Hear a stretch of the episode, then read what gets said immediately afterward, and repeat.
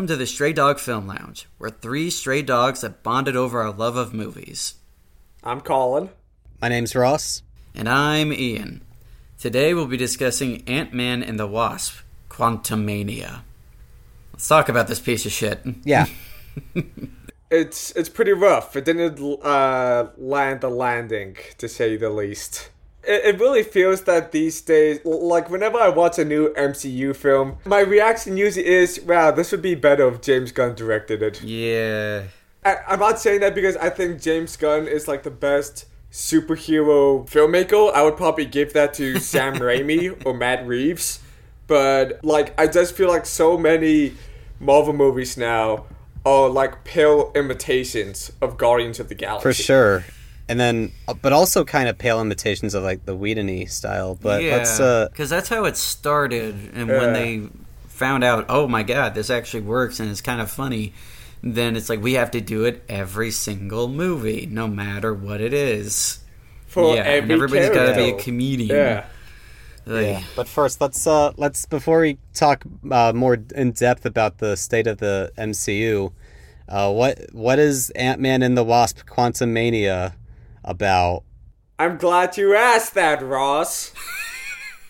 so, Quantumania is all about the Pym family, and Scott Lang in particular as the protagonist. When his family is sucked into the atomically small quantum realm, Ant Man has to save the realm from the exiled Conqueror King in order to get his loved ones back home. Yeah, that's pretty solid. Good job. Good job. when you said Pim, I thought you said pimp. Pimp family. It, it would be interesting if, if Michael Douglas's character Hank Pym used to be a pimp. I could see that. because that. I usually think that Michael Douglas's characters work best when they're uh, insatiably horny and pissed off. And like I, I, I feel like this movie certainly does not have Michael Douglas in his true form as a pissed off horny man. And that's not the reason why this movie doesn't work, but it's it, it's certainly it's certainly a little small nitpick that I would have if this movie was better. But since this movie has so many problems, I'm not even gonna care about Mike Douglas not being the true Mike Douglas in this movie. Yeah, I, I kind of want to get in, get dig into like where this movie stands in the the MCU, uh, this like big giant, you know, conglomerate of a of a franchise, you know, and I, I think it's really weird how this is the start of Phase Five, but it feels like we just went through Phase Four and absolutely nothing happened in Phase Four. So this starts phase five? I didn't know that. Yeah, this is the start of phase five. And so basically, like phases one through three were called the Infinity Saga, right? And now we're in the multiverse saga, which I uh I, I hate the implications sucks. of multiverse uh, at this point uh for Marvel movies. It just feels like an excuse to mesh franchises together in a in a more convoluted way. Yeah. The biggest flaw with any multiverse movie is that you can't really form an emotional attachment to a new variant if you don't first set up that variant. Yeah, which is why like Spider-Man No Way Home works. Yeah, because you already knew those variants. Yeah. And it's possible, like, if you're a really effective visual storyteller, you can certainly set up all the different variants like they did in Everything Everywhere All at Once. But the thing is that the Marvel filmmakers, I don't want to say aren't talented enough to do it because I'm, I feel like if they had the creative freedom, they could. But with the current formula of making movies and the lack of uh, character introspection, I really don't think that they're efficient enough of storytellers to set up each new variant. Well, it's aimless now. Yeah, I mean, here's my here's my bigger problem about why, why they've kind of lost their way is like the first couple phases of the MCU, it was pretty clear how the structure worked. You know, like in phase one especially, it was like movie happens, very straightforward. Like this is a standalone movie with the introducing this character, and he, the character goes on a, a hero's journey, right? And then in the end, uh, Nick Fury shows up and he's like, "I'm talk, I'm here to talk to you about the Avengers Initiative, right?" And you're like, "Oh, what's this leading to, right?" And then in so like, cool. and then you know, and then Holy and then and then in like and then in phase two, And at the end of phase one, there's like, you know, they're sprinkling, sprinkling in things about Thanos and stuff. It's like, ooh, this is building up to something, right? Uh, but there's still like complete movies. Yeah. And now, like, when you look at phase four, which just ended, none of these movies built up to anything at the end, right? So it's like, like phase four, just to sum it up, is was Black Widow, Shang Chi, Eternals, Spider Man No Way Home, Doctor Strange: The Multiverse of Madness, uh, Thor: Love and Thunder, and uh, Black Panther: Wakanda Forever, were the th- were all the movies in Phase Four. So I'm not sure, like, what was supposed to be their big finale movie, uh, Black Panther: Wakanda Forever, because like they didn't, you know, like like they didn't do a movie where Shang Chi, Spider Man, Doctor Strange, Thor, and and and Black Panther team up. They didn't do an Avengers movie. This is the thing that was so clear, like you said, in those first couple of phases. They, yeah. especially that first Avengers movie, of how they all teamed up. It was like, okay, we know Tony Stark, Steve Rogers. We even know a little bit of Black Widow, Thor, and the Hulk. They, got you know, recast it twice. and unfortunately, I think that had to do a lot with Joss Whedon. Uh, Joss Whedon had controversial ooh, at this point too, but incredibly controversial and rightfully so. But the mm-hmm. fact of the matter is, Joss Whedon had had years, maybe even decades, working as a TV writer. And so on shows like Firefly, Buffy the Vampire Slayer, and I'm sure a few other ones that I'm missing out. And his experience with television really helped him with structure and just tying things hmm. together. And I think that that definitely uh, helped give that really cool cliffhanger type of structure to phase one of the MCU. Because I don't know about you guys, but I remember I was so fucking excited to see Nick Fury in a Marvel movie in the beginning.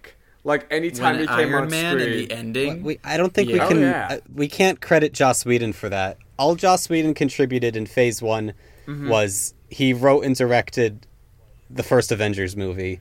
But he did yeah. bring everything together yeah. full circle yeah, exactly. at the end of that phase, and then set up even the next one because, again, Colin, I think you may be the second comic book geek here. Yes. But, dude, when Thanos showed up at that one, I think the mid credit scene, because like the end was then with Shawarma. Go Shawarma. But um, yeah, yeah. But like when I saw Thanos, I was just like, no shit, is that yeah. the next one?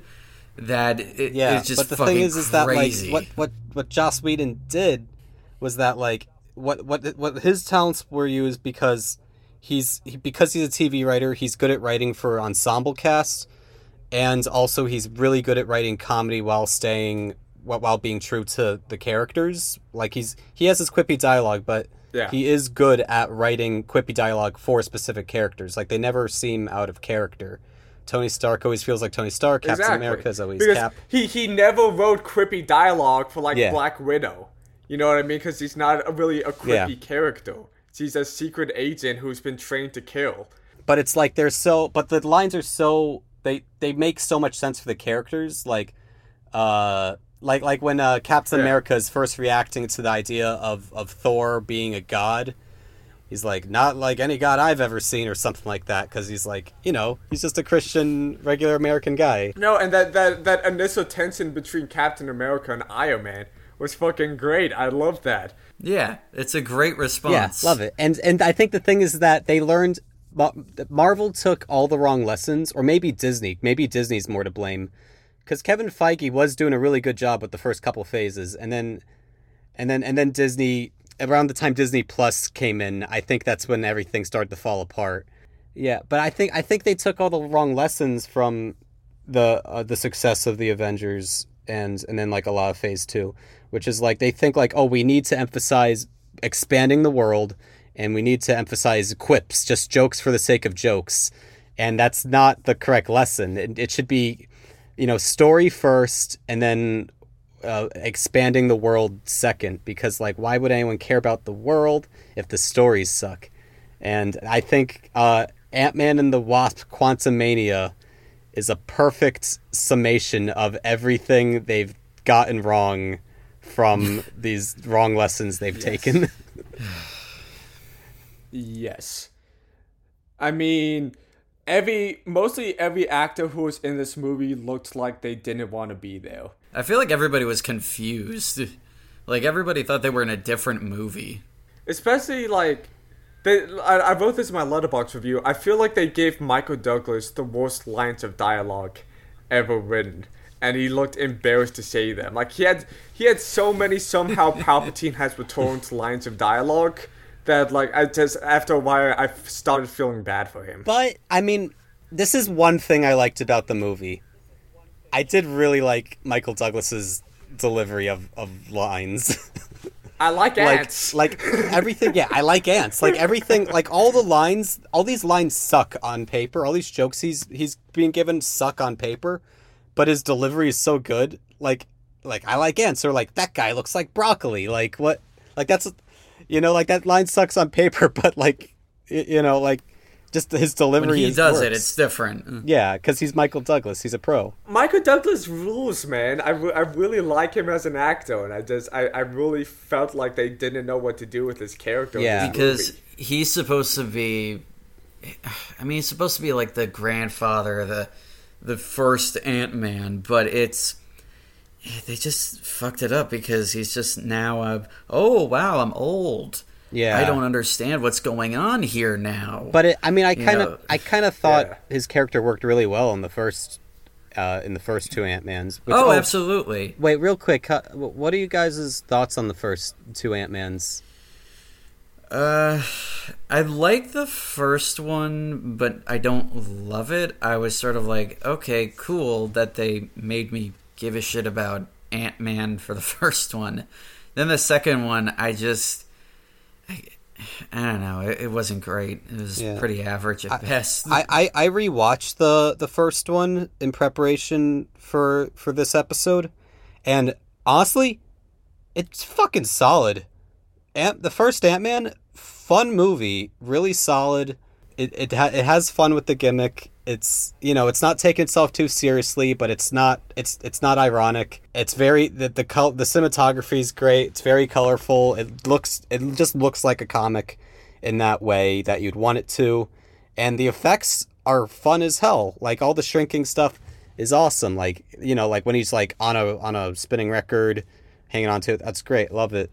Uh, and then, so yeah, solid movie, solid structure. I think a lot of that has to do with like Edgar Wright's fingerprints on it in in the early yeah, definitely. writing stages. I don't think they. And yeah, uh, oh yeah, and Mi- and Michael Pena is really funny in it. It- he's Yeah, very where was missed. he He's in very this? missed in this newest one. Um, they and- don't need him to be in this new one because every character is trying to be a quippy, dumb character. Yeah, but he was actually a good He one. He was great Uh, at it.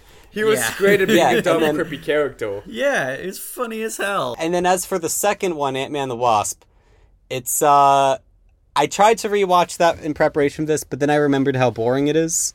Uh it's Yeah, like it's that's a uh, good way to describe it. It's yeah, very it's boring. it's very drab also. It's very drab looking. Mm-hmm. Like the, I don't know, I it's so much more desaturated than the first one, which is weird. Mm, yeah. Um But that was that look for a while that they They had the did. grayscale. yeah, but it's like Yeah. why'd they do that for Ant-Man? Yeah. Yeah.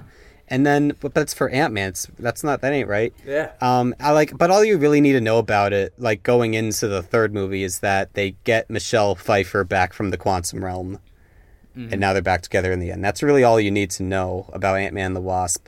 Uh, I don't know why the Wasp is in the title. She doesn't do shit in that, and I don't know why her why the Wasp is in the title of this new does one. anything in She's even here. less relevant. She, yeah, She's just kind of Uh, there to save Scott's ass when when he's in trouble. yeah, She's like the Deus Ex All right, Machina. Con- AUX Wasp. yeah. yeah. So, Colin, what what are your thoughts on Ant Man one and two? So, what happened is I wanted to watch the first Ant Man movie, but the night before I was up to 7:30 a.m. editing away, and so I started watching the movie at 5 p.m. and I fell asleep 30 minutes in at 5:30 p.m. and I slept to noon of the next day.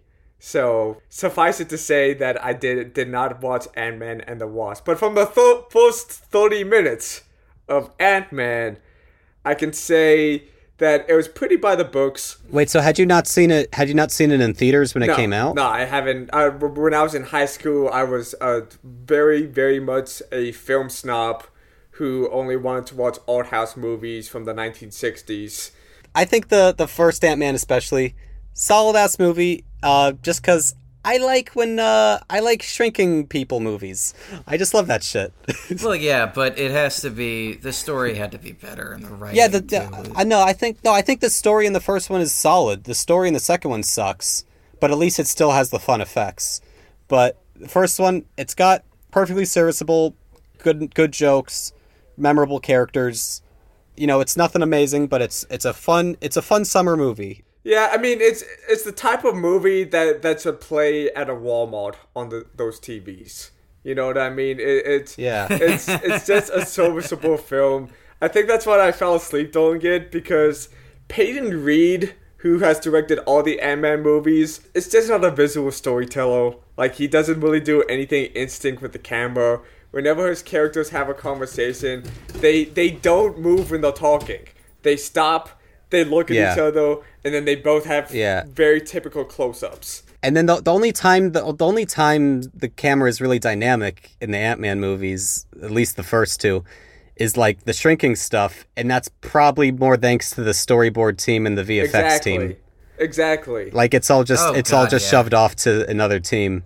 Like Pey- Peyton Reed, like I I really don't want to shit too hard on him but like I I feel like he's he's just one of those assembly line directors that studios are like, oh, we can control this guy. Let, let's just put him in there. He's just there to get coverage when the action scenes aren't happening. Exactly. That's pretty much it. I mean, you know, he's a good enough comedy director. Like he directed like Yes Man. He's like a perfectly serviceable mainstream comedy director. Oh yeah, uh, nothing, nothing crazy. And so I don't know why they were so confident in him to be able to handle this movie that takes place entirely in a sci-fi world. Yeah, the, this this rip off of Star Wars. It feels like a lot of times. Oh my god, the bar scenes, it was just right out of Star Wars. Right out of Tatooine, pretty much. But only the scene was more pointless. yeah. yeah, I mean, yeah. Like, why was Bill Murray there? If there's no point except it's Bill Murray. I want to make an interesting parallel between Ant Man and the Wasp Quantumania and Space Jam. Okay. In Space Jam, pretty much the movie was only about 55 minutes. And the studio heads were like, how are we gonna get it to at least 80 minutes? And then the director suggested that they put Bill Murray in the movie and just let him do funny shit for 15 minutes which awesome. I think is yeah, that's exactly what happened. Yeah, but he doesn't do anything mm-hmm. funny. No, he's funny as hell in that movie. No, in Quantumania, I mean, he's not funny. Oh no, fuck that. In Quantumania, it feels like the Marvel machine was like, we need another big name that we haven't used yet for a cameo. Let's use Bill Murray. And so they use Bill Murray, mm-hmm. and they just don't really use him. He's just there to to give exposition. Oh hi Michelle Pfeiffer, how you doing? Oh we were butts here. Oh they didn't here here's another like just bullshit thing that I hate about movies sometimes where it's like they're just constantly withholding information until it's viable and necessary. It's like, oh, no, I can't tell you anything about this. Oh, she didn't tell you about this? Oh, we've been friends for years. So it's just that, that always annoys the fuck out of me. yeah, it's it, there's also just like a lot of scenes of just talking in front of these ugly ass backgrounds. It reminded me of the prequels. Yeah, it is a lot like the it is a lot like the Star Wars prequels. Yeah, and also it's like the fact that because I was praising the first two Ant Mans for using the shrinking gimmick well and like you know serving on if you want that you get it a lot. You know, like Ant Man Two has so much fun. It also has fun. Like when they like uh, they shrink down the entire Pym facilities building down to a rolling suitcase size. Yeah, that was cool. Like shit, like that's awesome. Or like you know you, they store cars inside a little Hot Wheels container.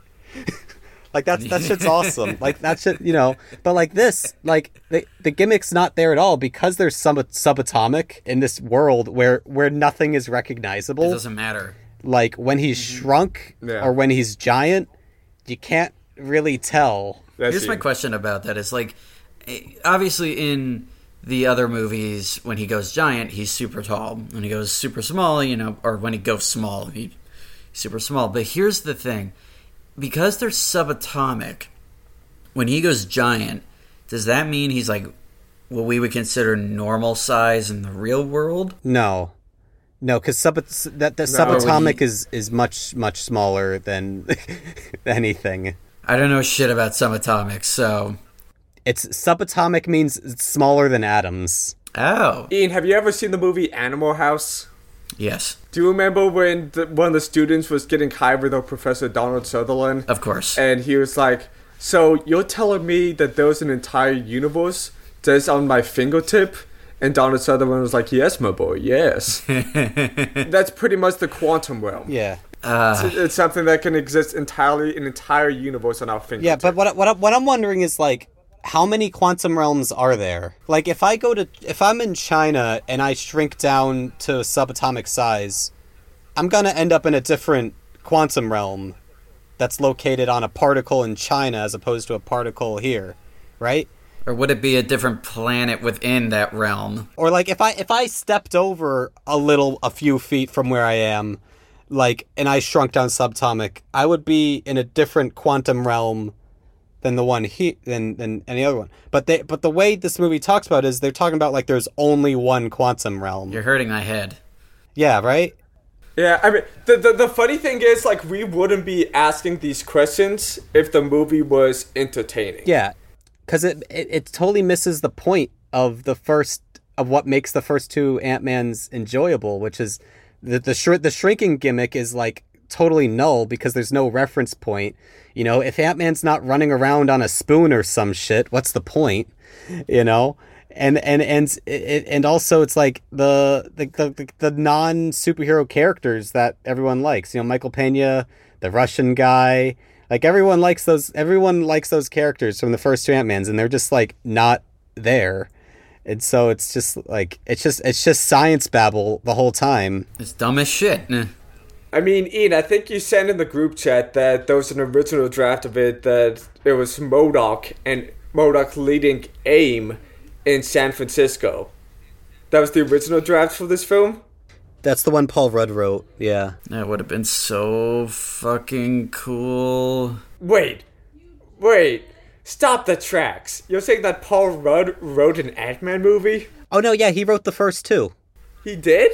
There are multiple screenwriters on the first two, eh, but he's he's one of the credited credited screenwriters. The man's a comedian. He knows how to write. Yeah. You know? I, I, Yeah. I didn't know that. That's cool. That's Yeah, cool. isn't that neat? That's neat. Yeah. God damn it! Now I'm really pissed. It re- that pisses me off even more that he was gonna do shit with AIM. Come on. Okay, so let, let's talk about the big flying head in the room. Let's talk about let's talk about fucking MODOK and how terrible he was in this movie. They massacred my boy. Mr. Electric, George Lopez in Shark Boy and Lava Girl is far superior to MODOK in this film. And they're pretty much the s- You know they look the same. they're the same character. They're the same character. Yeah. But George Lopez, one of the most star comedians out there, is somehow better than MODOK in a movie that was made for five dollars by Robert Rodriguez in 2006. and the CGI looks better too. Yeah. Yeah, no, I think it's like I don't hate the design, but the implementation doesn't work. I like when they have the actual like metal and the casing on him. I think that looked great.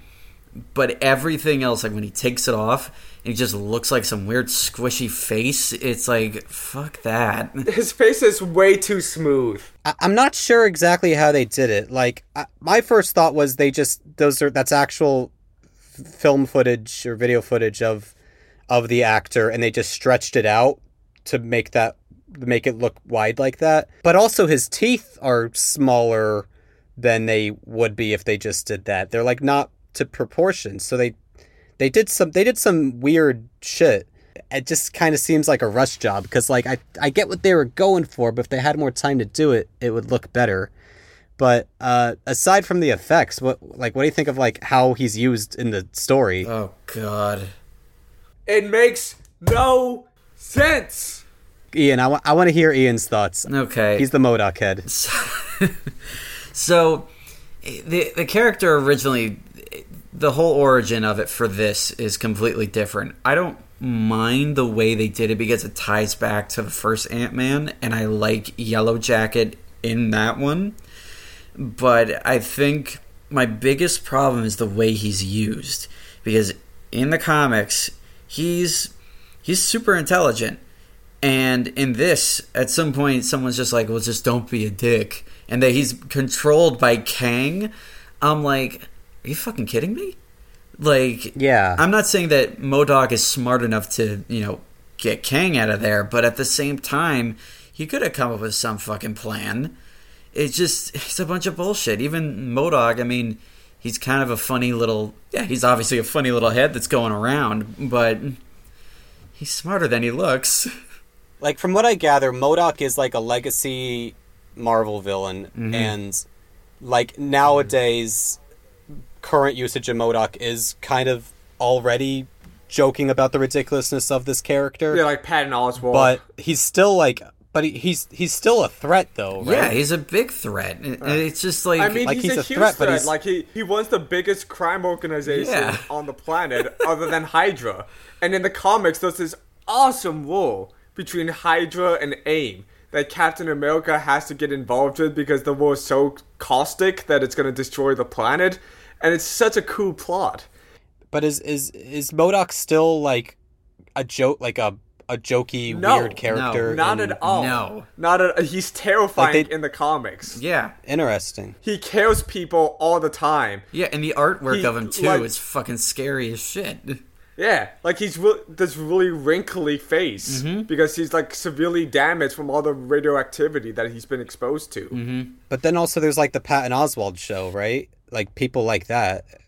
The Patton Oswalt show definitely was more of a comedic take on the character, and it wasn't something that I've watched. I've just seen like the trailer and some clips, but from what I can gather, it's a goofy show, and Yeah, it's one of that's those. like that's like a jokey side thing, but uh, yeah, it's like I guess if you go with that tone in the MCU, the problem is that like because it's the main the biggest thing Marvel does is the MCU, uh like that's that kind of representing him in the jokey way canonizes him in that way more.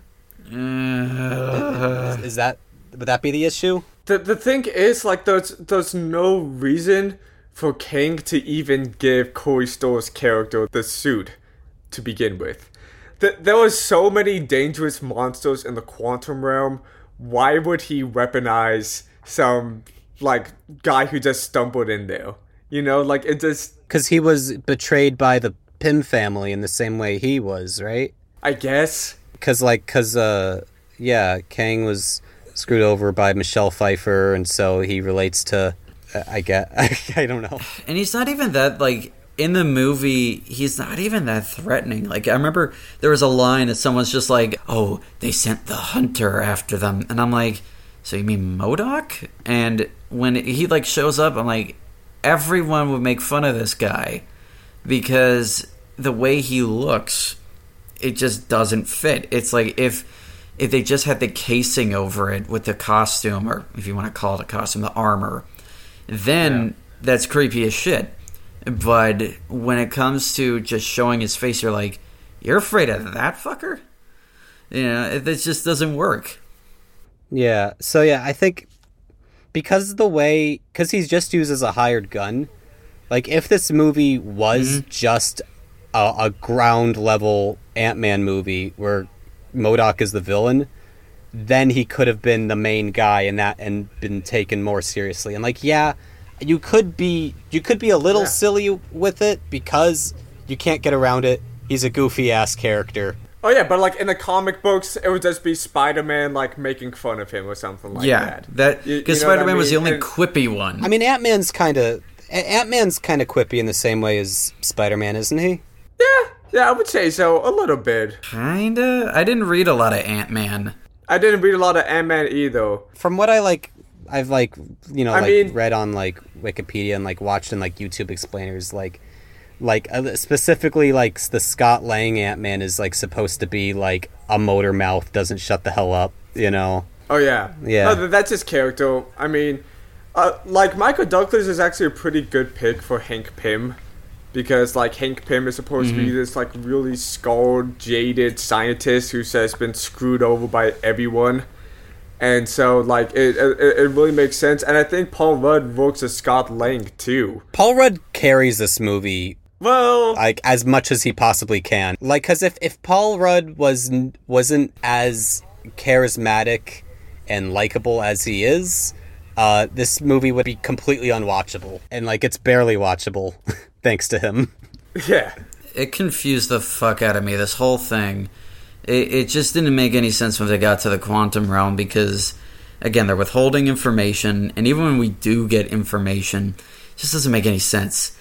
I don't know a shit ton about Kang, but when he's talking about I've jumped into timelines and destroyed all different versions of me, I'm like, "Ah, you're losing me. I don't know what the fuck is going on. This is some Doctor Who shit. It's very Rick and Morty ish. Yeah, exactly. Like Kang feels a lot like Rick Sanchez, the Rickiest Rick or whatever.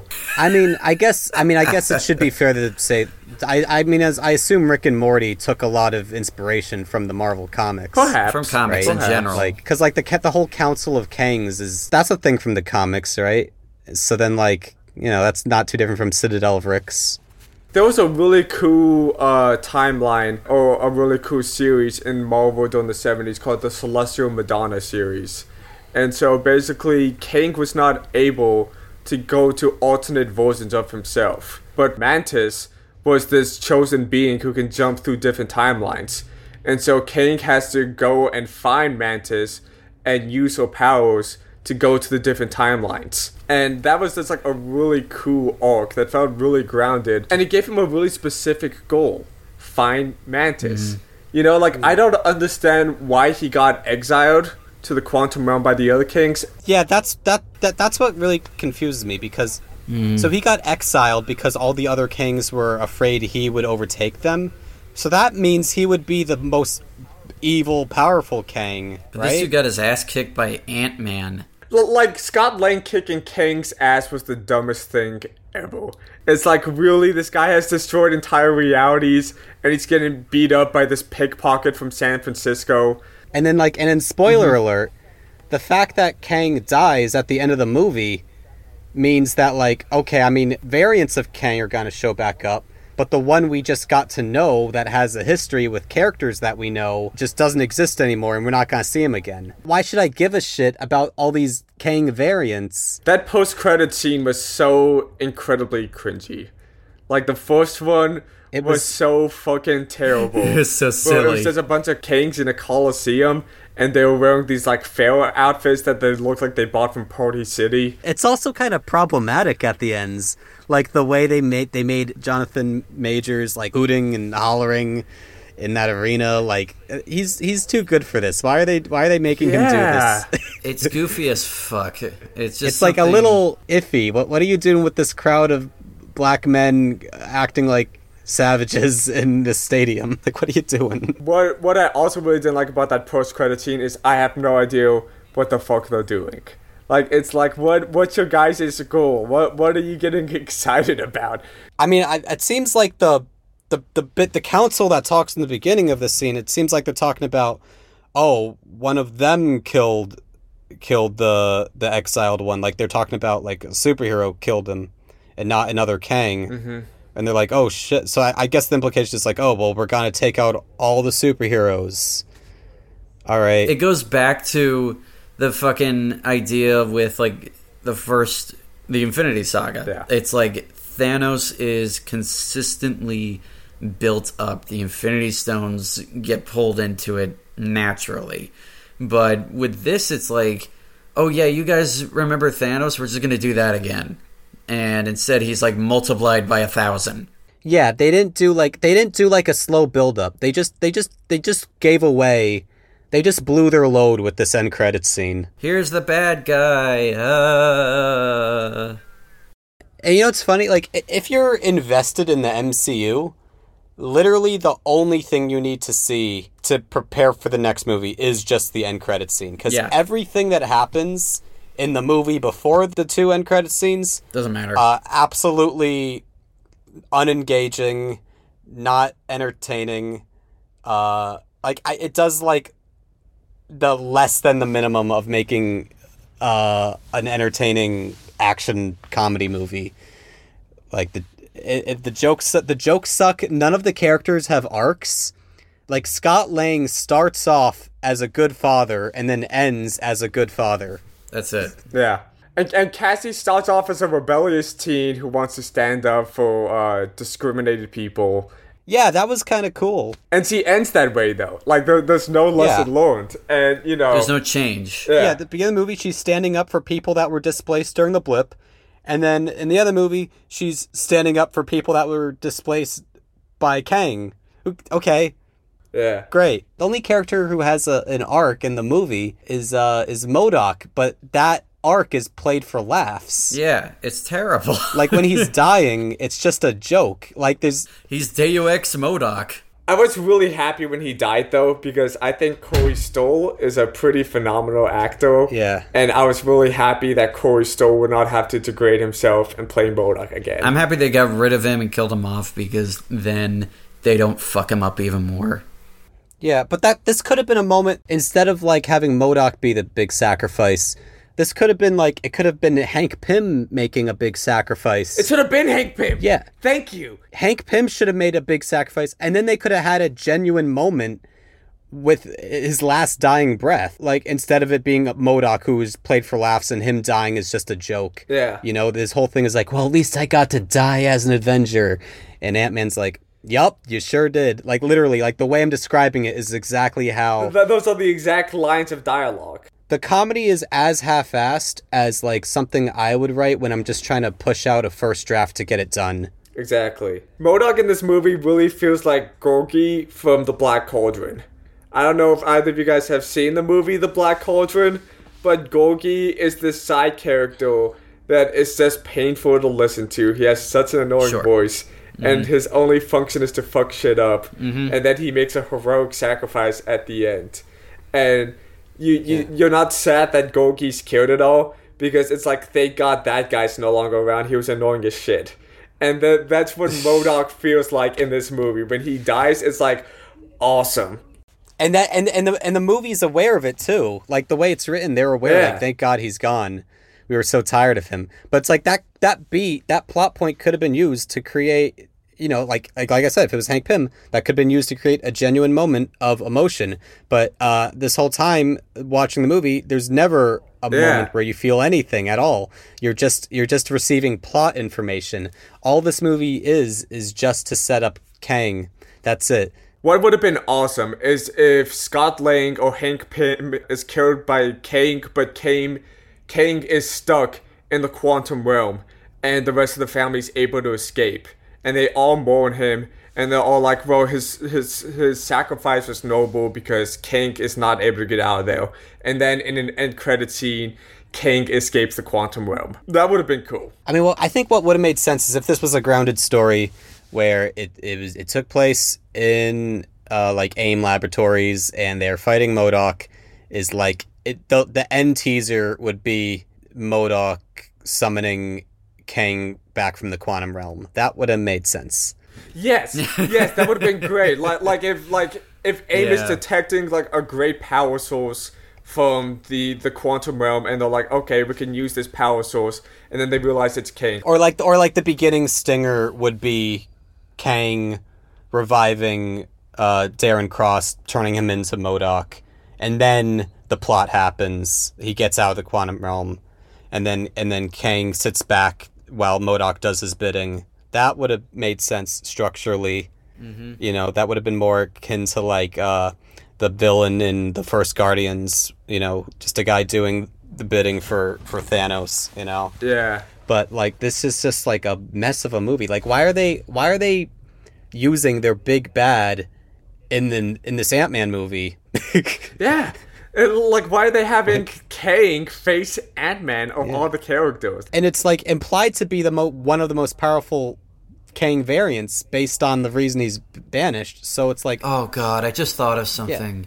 What? I really hope with because I don't is Fantastic Four in this phase or it's the next one? I think the next one. I want to get into this because this is kind of part Because of if why. they if Kang is in the next phase and they fuck up Doctor Doom, I'm gonna be pissed. Wait, let me give you a rundown on the on the the phases coming up. Right. Mm-hmm. So we just started phase five with this one, right? Yes. The movies in that include, and these are just the movies. I'm not including the TV shows because the movies should be responsible for standing on their own. Uh, D- Disney's reliance on the shows to fill in stuff is is cheap and Yeah. it's too much homework. The the sheer audacity of them saying, "Look, if you want to understand this movie, first you gotta watch this show on Disney Plus." Yeah. Like it's like, how dare you? Here's the current layout for Phase Five. Right, first is Ant Man the Wasp: Quantumania, Mhm. then Guardians of the Galaxy 3 then the Marvels, then Captain America: New World Order. I guess that would probably be the closest thing to a, a big team up movie, and then Thunderbolts, which is like a movie starring a, a group of D-list sort of villains. It's like those Suicide Squad, pretty much. Yeah, but the problem is is that all the MCU villains get killed in the third act, so what they're left with are like these really shitty ones. So do they all die in the third act? Yeah. and then and then and then after Thunderbolts is Blade and that's as of now that's the end of phase 5. That that sucks. Yeah. okay. I mean, my big qualm with a lot of MCU stuff t- too is that the villains never team up, and that's what I loved about Marvel Yeah. Comics is that the villains always teamed up with each other to achieve their goals. yeah, MODOK and Doctor Doom teed up. Yeah. But it's like this th- this version of the Thunderbolts, it's it's going to inclu- include the Winter Soldier, who's not a villain anymore. Yeah. Ghost, that's the for that's the villain from the second Ant-Man. John uh John John Walker and J- Julia Louis Dreyfus's character, Florence Pugh's character from Black Widow, uh, David Harbour as the Red Guardian, and then Taskmasters. These are all really lame characters. Like we're, we- we're not having Yeah. ba- Baron Zemo on this task force. We're not having like a Spider-Man. and they're not even like they're not even like funny lame with like with the James Gunn Suicide Squad. It's like Polka Dot Man. That's a funny character. It would be Yeah. it'd be interesting to see how they expand on this. You can't really do anything funny with with these characters. Yeah, but what are they gonna do with Florence Pugh's character? Yeah. Oh, she's Russian and she doesn't understand American culture. Ha! Originally, New World Order was gonna be a show, but then they decided to rework it into a movie. Okay, that's fine. And then and then this is where this is now getting to the thing you said about Fantastic Four. This is the lineup for Phase Six. This makes no sense to me. So this is what they have so far, right? There's probably a few unannounced films, but there's only four laid out so far. It starts with Deadpool three, then Fantastic Four, then Avengers: The Kang Dynasty, then Avengers: Secret Wars. Oh, they're gonna fuck up Doctor Doom. So that's that's one move. That's that's Deadpool in 2024, Fantastic Four in 2025, and then it goes right into the uh, an Avengers team up movie in the same year in 2025, and then and then Avengers Secret Wars a year from then. For our listeners who aren't able to see our reactions, which is to say all of our listeners, uh, Ian looks like he just lost a bet that he bet the entire house on. Yeah. Like he he is in great mortal pain right now. Yes. And like he he does he looks like he can't recover from this information. So Why would you save the Fantastic It's literally like the most important characters in Marvel history for like this late in the game? okay. I have to rant about this. yeah, yeah, let Okay. Let's give Ian the floor because there's there's clearly a lot that he has to say right now. Okay, so having Kang, I barely know shit about Kang. So knowing that he's going to still be in the, in this phase and then the next one, Doctor Doom. If they fuck up Doctor Doom by being like, "Oh, Kang is more powerful than Doctor Doom," Doctor Doom started his own fucking country. He's an extremely smart scientist. He's super powerful. The movies fuck up his whole thing constantly because you know there's never been a good Fantastic Four movie. yeah. And apparently, originally in Black Panther Wakanda Forever, there was supposed to be an end credit scene that set up Doctor Doom. Hmm. So, A- And also that would work well too because Black Panther's first appearance was in a Fantastic Four comic. yes. So the Fa- Fantastic Four has always had close relations with Wakanda. And I'm excited for Secret Wars, but why are you doing Secret Wars after literally one Avengers movie that it's a character that we just got introduced to, Kang, and all the fucking sudden, you know, if, and why is Deadpool 3 before Fantastic 4? The people want Fantastic Four. The, the, the people want Fantastic Four. That's the superhero group that audiences love. I know. I just If they had any sense, they would have made Fantastic Four the first movie of Phase 5. They would have gotten their shit together sooner and gotten this Fantastic Four movie out sooner cuz this Yeah. the Fantastic Four are like the most important characters in Marvel historically, right? Like those are the first superheroes that actually have like interior lives from right? So it's, it's like Marvel's first family. I believe that was they were Stan Lee's first characters in Marvel, if I'm not mistaken. and it was something where like the comics there's i've had mixed feelings about fantastic four throughout the years but they've always been able to get back to solid ground Yeah. i've never been like oh this just sucks. I'm gonna stop reading this. Like the the run of ultimate fantastic four is incredible. Just like the run of ultimate spider-man but that's here or there. Mm-hmm. It, but it's just like how are they supposed to even structure this? How are they even going to introduce things? It's like and oh my god i swear if they have to if they put fantastic four setups in the stupid disney plus shows i'm gonna flip The, and, and that's what they're gonna do. That's totally what they're gonna do. they should have done Fantastic Four instead of the Eternals. Oh yeah. yeah that been good No one cares about the Eternals. No one gives a shit about that superhero group. no one ever cared about the eternals yeah. They could have, if they had their stuff together sooner, they could have put Fantastic Four in like one of those two slots. Yeah. And then they could have had Reed Richards or something like take the place of like Nick Fury as like a recruiter for a new team, you know? Oh yeah, because like like Reed Richards too is kind of like one of those characters. I want I don't want to say that Reed Richards is like Batman because that's not true at all. But Reed Richards is, is a man who constantly is building contingency plans Yeah. and waiting for disaster to strike. Like he has so many different like telescopes and monitors to different like dimensions and so on and so forth. So I feel like Reed Richards would be the first character in the MCU to discover Kang as a threat. Yeah. And like who who like fills the role of the recruit? Like the closest thing we got to that is like Wong recruits Shang-Chi at the end of Shang-Chi. Yeah. but like he's not Benedict Wong is Wong is is is awesome. He's awesome. He's like actually like a low key goaded character. yeah Fortify your minds! I love that line so much. He just screams, "Fortify your minds!" before Sc- the Scarlet Witch attacks, and it's the it's the funniest shit ever. Strange. He's an awesome character, and whenever he shows up in these movies, he's super fun. But I don't Yeah. know how much he makes sense as like the guy to recruit Shang Chi as like the uh, someone to uh, be the new Avenger. Yeah, he, yeah, he's Sorcerer Supreme. Yeah. he's Sorcerer Supreme. So like, he really shouldn't be involving himself in that many earthly affairs because he has like all this magic shit to deal with. Yeah, so so like, why is he gonna- the recruiter? So now we're just gonna have like who even is in the Avengers at this point? Like the state of the MCU is so cluttered. I don't even know. no fucking spider-man Is is Spider Man in the MCU? I mean, is Black Widow still alive? No, she's No, dead. dead She died in Endgame, remember? She's dead. Yeah, she died in Endgame for good. But but d- didn't she come back when when, when they reversed the the blip? no, no, that th- th- this is this is why the Black Widow movie is so dumb. It's a, it's a prequel movie, but not like a prequel like before she joined the Avengers. It's it's like after the events of Captain America: Civil War. Why? Because Wh- Why why do we need this movie? They backtrack to an era that like everyone thought we were done with. Yeah, Yeah, it's that's so very, fucking stupid. You see, th- this is why I mm. don't watch new Marvel movies. Yeah. they just give me a headache. And they make me mad. Like I and I don't enjoy having headaches, and this is what Marvel's doing to me. Yeah, okay, so I'm checking. So Fantastic Four is scheduled to come out in February of 2025.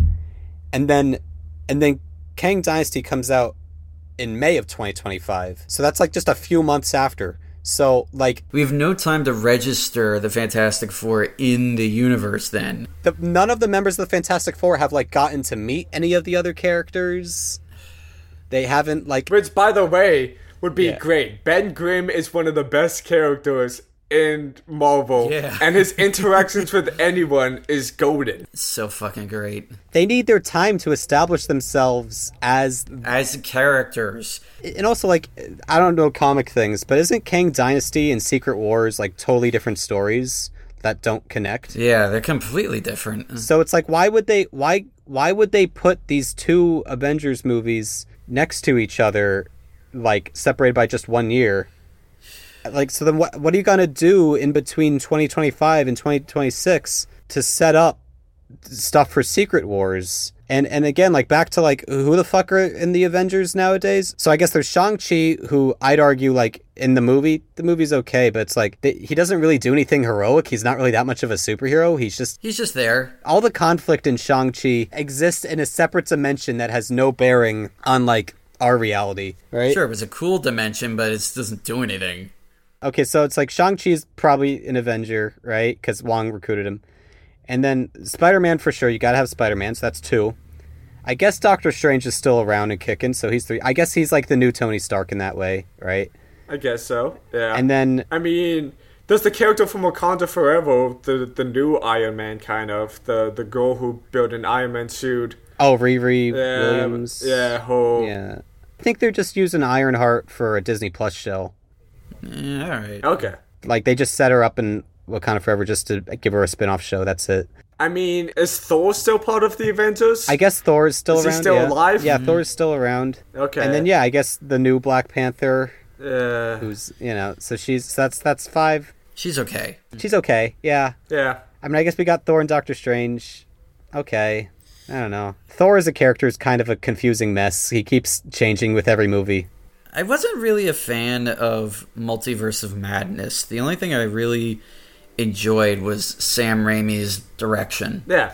Outside of that, I mean, I wasn't a fan of the story. I didn't understand why they were doing Scarlet Witch as a villain in that one. I was just sort of like, all right, in the MCU though, she's like a a hero. So like, what are you guys doing? Well, isn't that isn't the villain thing set up in WandaVision? Yeah, but I just don't like it. That's the fucking problem with the current version of the MCU is that I'm talking about these phases and I'm skipping over the TV shows. They're like putting a lot of importance on the TV shows, and from what I understand, I think Kevin Feige is starting to realize that that's not working. Yeah. So like he, they're gonna No they're gonna hold back. They're gonna stop making like hyper serialized uh, shows. Mm-hmm. And like I think Kevin Feige said, like the new shows we're gonna make are gonna be things that can only exist as TV shows. So I assume that means more episodic, Yeah. contained stuff. Like there's a great Marvel comic called Marvel Team Up, which is basically Ben Grimm teaming up with other superheroes. And usually he was just on a vacation. He was trying to enjoy himself, and then and then a big That's supervillain comes, and he has to team up with Doctor Strange or something like that. That would make a perfect TV show. That really would, and it wouldn't have to have any like major credence on the whole Marvel Cinematic Universe. It could just be Ben Grimm like fighting supervillains and forming connections with other superheroes. That would be awesome. oh, and I just remembered we didn't even talk about the second post credit scene. That's it, that's just a trailer for Loki season two. I was so confused. I, I I haven't seen Loki, so I was just like, "What? I okay, okay. Owen Wilson. Okay, Owen Wilson's in this. Uh, I think there's a Kang variant who's discovering electricity or something like that. Like, uh, I don't know. I don't know. And the annoying thing about the Marvel Cinematic Universe and its stance too is that like they have the answer for everything because they've seen everything in the universe, and so like it's almost like they they try to like talk down to you when you critique uh like uh any Marvel movie. They'll be like, well, if, well, if you've seen Falcon and the Winter Soldier, then you would have known that X Y Z is here, and that's why you didn't get the movie, and that's why you didn't like it. And it's just like, ah, But I shouldn't have to do homework for movies. I still shouldn't have to do homework for movies, and like it, it- it's it's just such pseudo intellectualism. Yeah, but I mean, I think I think it's just like they spent all of Phase Four just kind of dicking around with no sense of build up. Yeah, like all the all the post credit scenes in Phase Four, totally pointless. Don't know what happens in the post credits of Black Widow, but I know Shang Chi. They set up that like Shang Chi's sister or something is gonna be in charge of the, the all the ninjas or whatever. Mm. I think in the Eternals post credits, Harry Styles shows up. All right, and then uh, what happens in the post credits of Spider Man No Way Home? Um, I, don't remember. think- was there one? Because I don't, don't really remember. there must have been one. Let me look it up. There must have been. I can't remember. What the hell happened at the in the post credits for Spider Man No Way Home? Um. Oh yeah, it was uh, it's fucking Venom. And oh um, yeah, that was useless. Oh yeah. Yeah. They spent all this time. Yeah, okay, I remember this now because in Venom 2, they tease uh, Venom winding up in the MCU by accident. and then they put him back in the Sony verse. And then all just for them to put him back. It kind of, it almost kind of felt like it was just there to fulfill a contractual ob- obligation between Kevin Feige and, and Amy Pascal. Like Amy Pascal was like, Kevin, you gotta let me put Venom in the MCU. And then Kevin's like, okay, I'll do the bare minimum. Okay, so also the other reason why Eddie Brock was in there was because to set up the symbiote. Oh Because yeah. that little like squirt from it, you know, shows up in there. Okay, sure, but like the thing is, is like wh- whenever they do something, whenever the post credit scene just sets up something that could only affect the hero, the specific hero, I just don't trust them anymore that they're actually gonna follow through with it. They set up a villain in the post credits for the first first Doctor Strange, right? The other wizard guy, and then they don't do that in the second Doctor Strange. Like they don't follow through on things. Yeah, yeah. I mean, like, what I like about Quantumania is that it's the first Marvel film that critics are kind of panning along with the Eternals. Yeah. And that makes me think that th- this is a good. Hopefully, this will be serve as a sign to Kevin Feige and his team that oh wow, what we are doing is simply not working, and we need to fix. We need a course correction. We, we need a course correction. Ev- everything is half-assed. Like the the story is half-assed. The uh, the effects are half-assed. The jokes are not based in the characters. They're just jokes for the sake of jokes. Mm-hmm. Yep. Yeah, they just uh, and then and then I think I think the writer of this movie, uh, what's his name? Jeff Loveness. Is that it? He hasn't wr- written anything other than this. Well, no, he's he he he was a Rick and Morty writer. Oh, that makes a lot of sense then. Uh, makes a lot Yeah. of sense. It's the most Rick and Morty of the MCU movies. And not a good way either. Not as a compliment. It's it. This is to its detriment. Yeah, and guess and guess who? Guess what else he's hired on to write? Ugh, what? But Avengers: The Kang Dynasty. Uh, I mean, fellas, we've talked so much about the Marvel Cinematic Universe, and it's breaking me down. But there's a light at the end of the tunnel with James Gunn's announcement for the DC Universe, yeah. which seems pretty awesome. Oh hell yeah. And also, quick side note: I'm I'm excited for what he's doing with the DC universe. Uh, I'm like actually like surprised how into the DC movies I am now, more than the Marvel movies. That's like so bizarre. Oh, yeah. because I, I was a Marvel fanboy for a, a long time, and now I'm like, never mind. D- DC's my new best friend. Uh, exactly. Yeah. also, I'm excited for Volume Three of Guardians of the Galaxy. That's the only Yeah, Marvel movie I'm That's looking forward to. That's the only Marvel to. movie I want to see. The only one that I look forward to. Yeah. Yeah. But with the DC movies, it's really funny because, I mean, for me, I think the DC EU was totally like all over the place and really needed to be. Oh, yeah. Like, but at the same time, there are things in Marvel movies now that remind me of the issues that I had with. With like shit like Batman v Superman and Man of Steel, it's Oh, yeah. it's the same. They're not setting things up. It's just like here's a bunch of bullshit. Yeah, they're just doing a bunch of bullshit and not pacing themselves to set up the bigger universe stuff. And the thing is, along that line, a movie doesn't necessarily need to set up another movie. Like you could Yeah. have a good self-contained story. They don't. They didn't even do that with this one.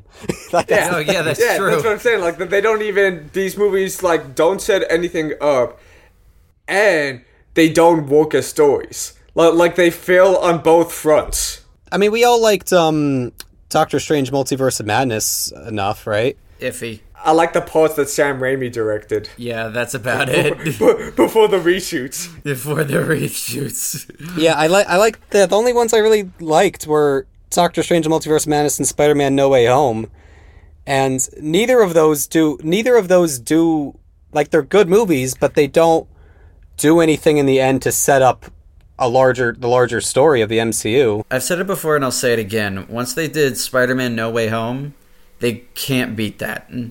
That was just such a huge deal. That ever obviously we all knew that Toby and Andrew were going to be in it, but it it caused such a uproar and everybody was into it. Also, it was just such a fantastic reset for Tom Holland's Spider-Man because mm-hmm. I had major qualms with Yeah. Tom Holland's Spider-Man for those first two movies. Because Spider-Man is an inherently working-class character. He's someone who makes his own suit. He's someone who is constantly struggling to pay his rent, and so Yeah. on and so forth. But with the first two Jon Watts's uh, Spider-Man movies, he's this trust fund baby for Tony Stark, who pretty much just does anything that Tony tells him to do, and uh, th- they fixed that. They really did fix that in No Way Home, and I appreciate that. It, it, it seemed like Jon Watts was having a dialogue with his audience, and I appreciate that. And with the overall Marvel universe, and with this film, it really feels like Kevin Feige and the rest of the heads at uh, the MCU just simply are not listening to the fans. They're, they're, they're not listening to them, and the only way that they're going to stop listening to them is if the movies stop making any money. which is you know an issue. But I'll say because when I saw Ant Man three or Quantumania, whatever you want to fucking call it, Ant-Man um, 3, yeah. Ant Man three. That's what I'm calling it. Um, Ant Man three. I mean, the theater I went to was a a full house. You Yeah. know, yeah. So it was something where I was like, shit. Hey, you know what's even more of a joke than the current MCU? what?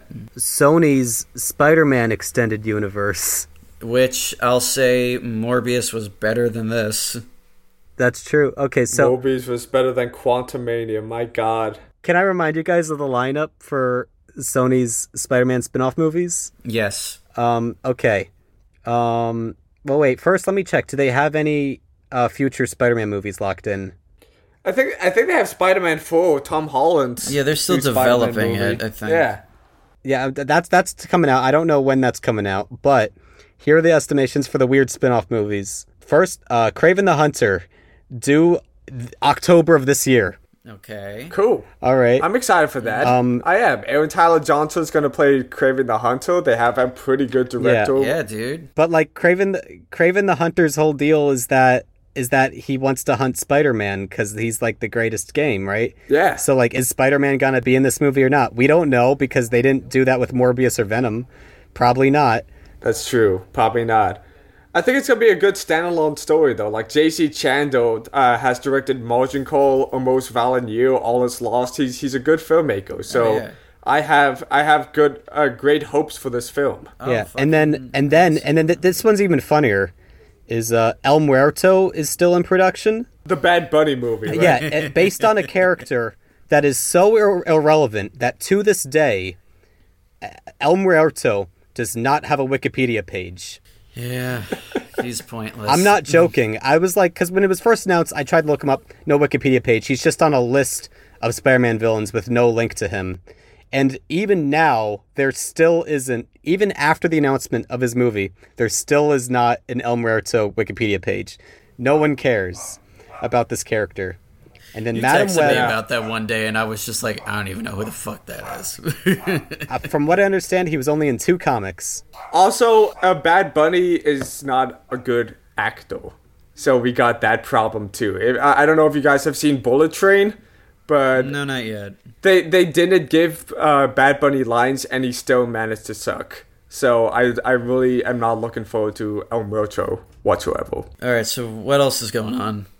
And then Madam Web. And then another Venom movie. Okay. And the the Venom ones seem to be the only ones that are like going anywhere. And then other films in development. These aren't like locked in yet. right. Uh, a Sinister Six movie, Mm-hmm. I'm excited about that. The Sinister Six is an ar- is a kick-ass villain group. let's Like I, I hope go. it's good. It's good. I assume the Sinister Six would probably be a Spider-Man movie with the Sinister Six in it. I'd hope. Yeah. If they were smart, that's what they would do. Yeah. And then uh, Yeah. Night Watch, what's that? I don't know. They watch the I- night. Gonna- Based on the character Night Watch. All right. That's that's something I don't know. So apparently Sony wanted Spike Lee to direct a film, uh, but then that didn't. I guess that fell through. weird. Yeah. yeah. And then and then Jackpot. It's like who the fuck are these characters? They're just pulling things that they have. That's pretty much it. Mm. And then an untitled Robert or- Orci project, Co-writer of the Amazing Spider-Man 2, everybody. and then an an untitled Olivia Wilde project. truth be told, truth be told, from what you're telling me so far, I'm actually looking forward more to the Sony cinematic universe than the Marvel cinematic universe. Just because it's kind of a shit show. Well, not even that. It's it's just su- it's such a shit show that it's entertaining. But it's also characters that I'm excited for, like Kraven the Hunter and the Sinister Six Yeah. and Madam Web. But so far, like with these previous, uh, like villain movies Sony's done, like because th- they just turned them into boring heroes. No, it's fun. Like they took of away them are- everything that was cool about them. Morbius is a boring hero, Venom's a boring hero, and Spider Man's n- not in them. All right, I'm going to argue for Venom at least. I think Yeah. In praise of Venom.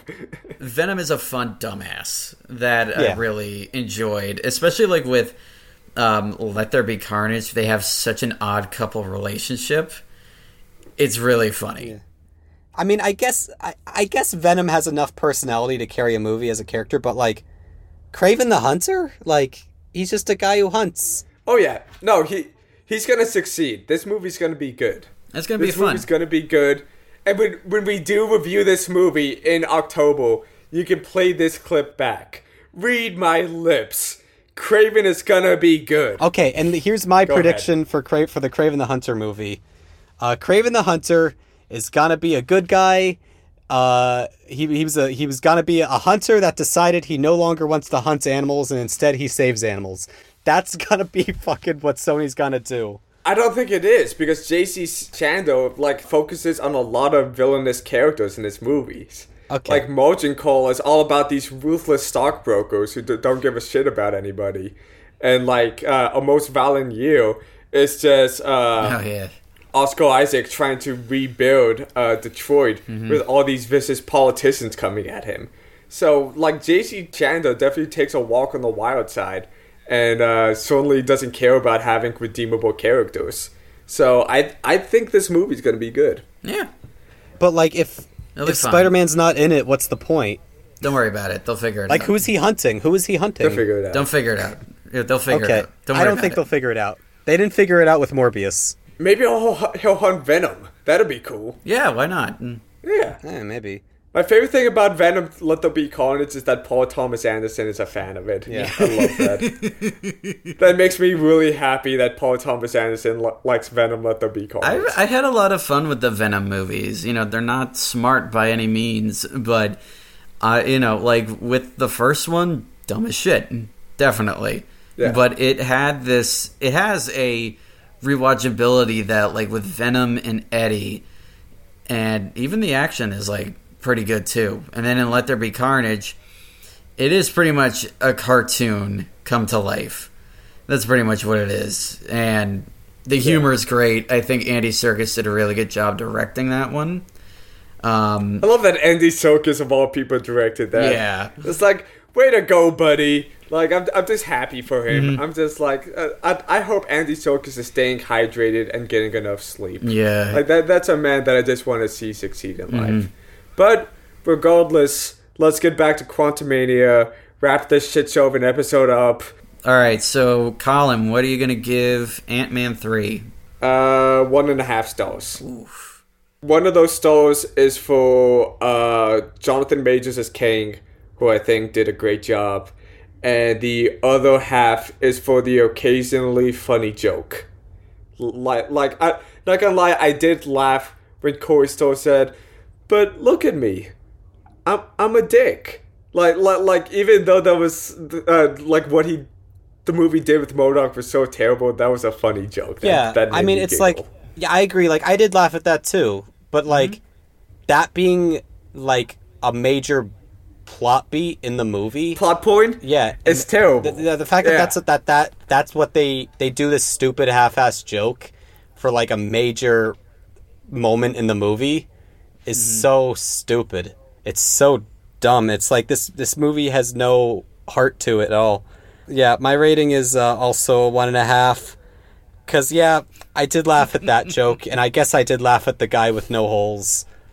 I guess uh, Michael Douglas is uh, good, and Paul Rudd is uh, tr- trying his best.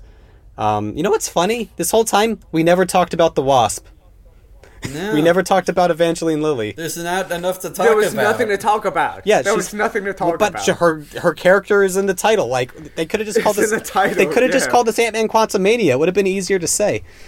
but It'd be fun if it's a, it was Ant Man Lost in Quantumania. That's a fun title. Mm-hmm. That sounds that sounds like a Tintin comic. But yeah, like I like I've been saying, like this movie is just so half-assed and ugly, and like m- totally misses the point of what made the first two Ant Man movies uh, fun.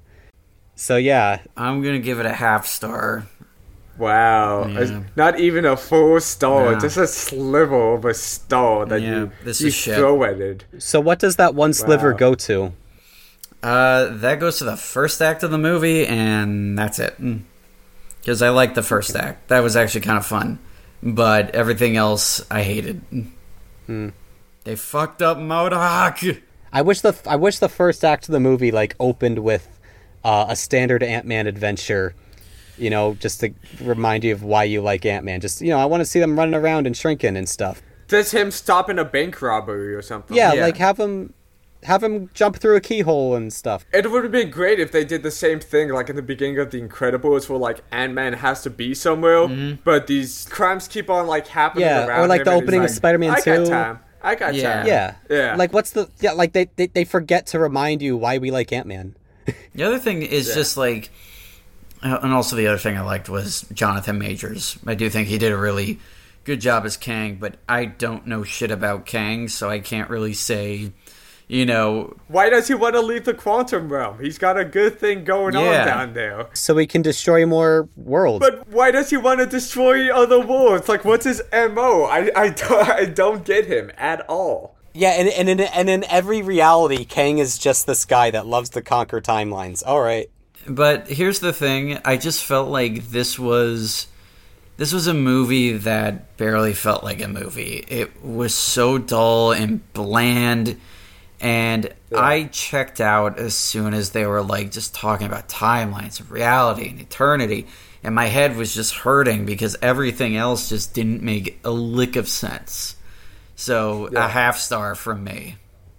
I mean, I'm hoping that this movie is kind of like a like a death toll for for uh, the Marvel Cinematic Universe, and that like Kevin Feige looks at the critical and commercial reception of this movie and says to himself, "Oh no, if we don't change."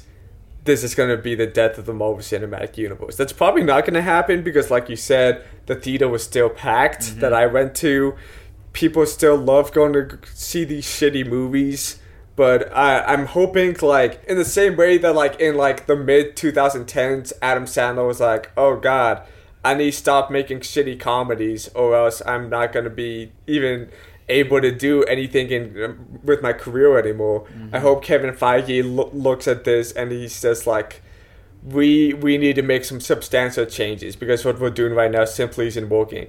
And we're also going to be getting an incredible alternative to the MCU with James Gunn's DC universe. So I'm hoping that that that James Gunn makes Kevin Feige step his shit up. Mm-hmm. Because that's really what Kevin Feige needs to do. Yeah, and I really think that like the last good MCU movie is probably going to be Guardians of the Galaxy Volume 3. Yeah. Yeah.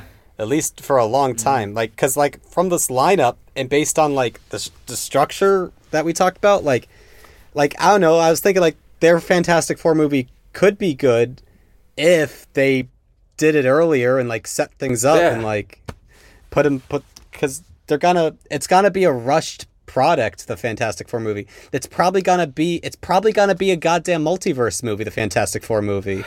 And it's sad because the only good Fantastic Four movie is the one that was never supposed to be released, done by Roger Corman for a million dollars.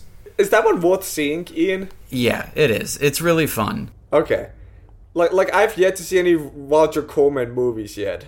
Like, I, that's a director that I want to check out. Oh, you got a lot to see. Yeah. Big fan of Little Shop of Horrors. Big fan of how he gave Coppola a career. Without Roger Corman, there would be no Godfather. Yeah. So th- thank you, Roger Corman, for helping all the film branch out. Do, do you guys want to make a pact after Guardians 3 to just not talk about Marvel movies? Yes. Yeah, because this episode, I, I, I did not have fun. This was not a good time. I feel drained. Uh, we apologize to the fans out there for for Making a downer mood. yeah yeah like I don't I don't think anyone's gonna finish this episode on the morning commute to work and then say to themselves, oh boy, it's time to go to work. You know what I mean? This this episode isn't isn't lifting anyone up because l- like we there's nothing to discuss with Quantumania. It's a movie that doesn't deserve a discussion. As an alternative, we just talked about how the MCU sucks. And there's so many podcasts Yeah. that already do that. It's such a bummer because like everything, almost everything leading up to Endgame was great, and now post Endgame, and eh, with the exception of S- Spider-Man and Doctor Strange, everything's just been eh, dog Yeah. shit. yeah. Listeners out there, thank you so much for getting through the slog of an episode. We promise that we, we we promise that we won't be reviewing any other Marvel films other than Guardians of the Galaxy Volume Three for a while. I mean, like maybe in 2025, there's a kick-ass new Marvel movie that comes out that that, that we'll touch upon, but Kang Dynasty. maybe we'll do Fantastic Four. I guess we gotta do like the three event movies that come right next to each mm-hmm. other. You know, Fantastic Four for some reason, and then Kang, and then uh, Secret But Wars. we're, we're not touching any one of the mill Marvel movie anymore. Yeah. Yep. So as always, thank you for listening. If you like what you heard, please leave a comment or like the video on YouTube. Please subscribe. Please tell other people about this podcast. All right, so long. Later. Take care. Bye bye. Hey, all you loyal listeners out there. This is uh, Colin, the editor for this week's podcast. I probably didn't even need to introduce myself in that way because it's it's probably very evident that I am neither Ian nor Ross. But regardless, I have an announcement to make. So the illustrators and I are very, very deep into pre-production for our latest film, Cosmic Coffee, which is filming in April. And so we've decided that we need to take a break from this podcast because we need to focus on making our goddamn movie happen. We're sorry to uh, be taking this break, but having a podcast actually takes a lot of work. I was under the presumption that I would just have to talk on mic for about an hour and we would upload that audio file. But believe it or not, you gotta edit the audio file, you gotta mix it. Like, I've been Dito. It's a lot of work, man.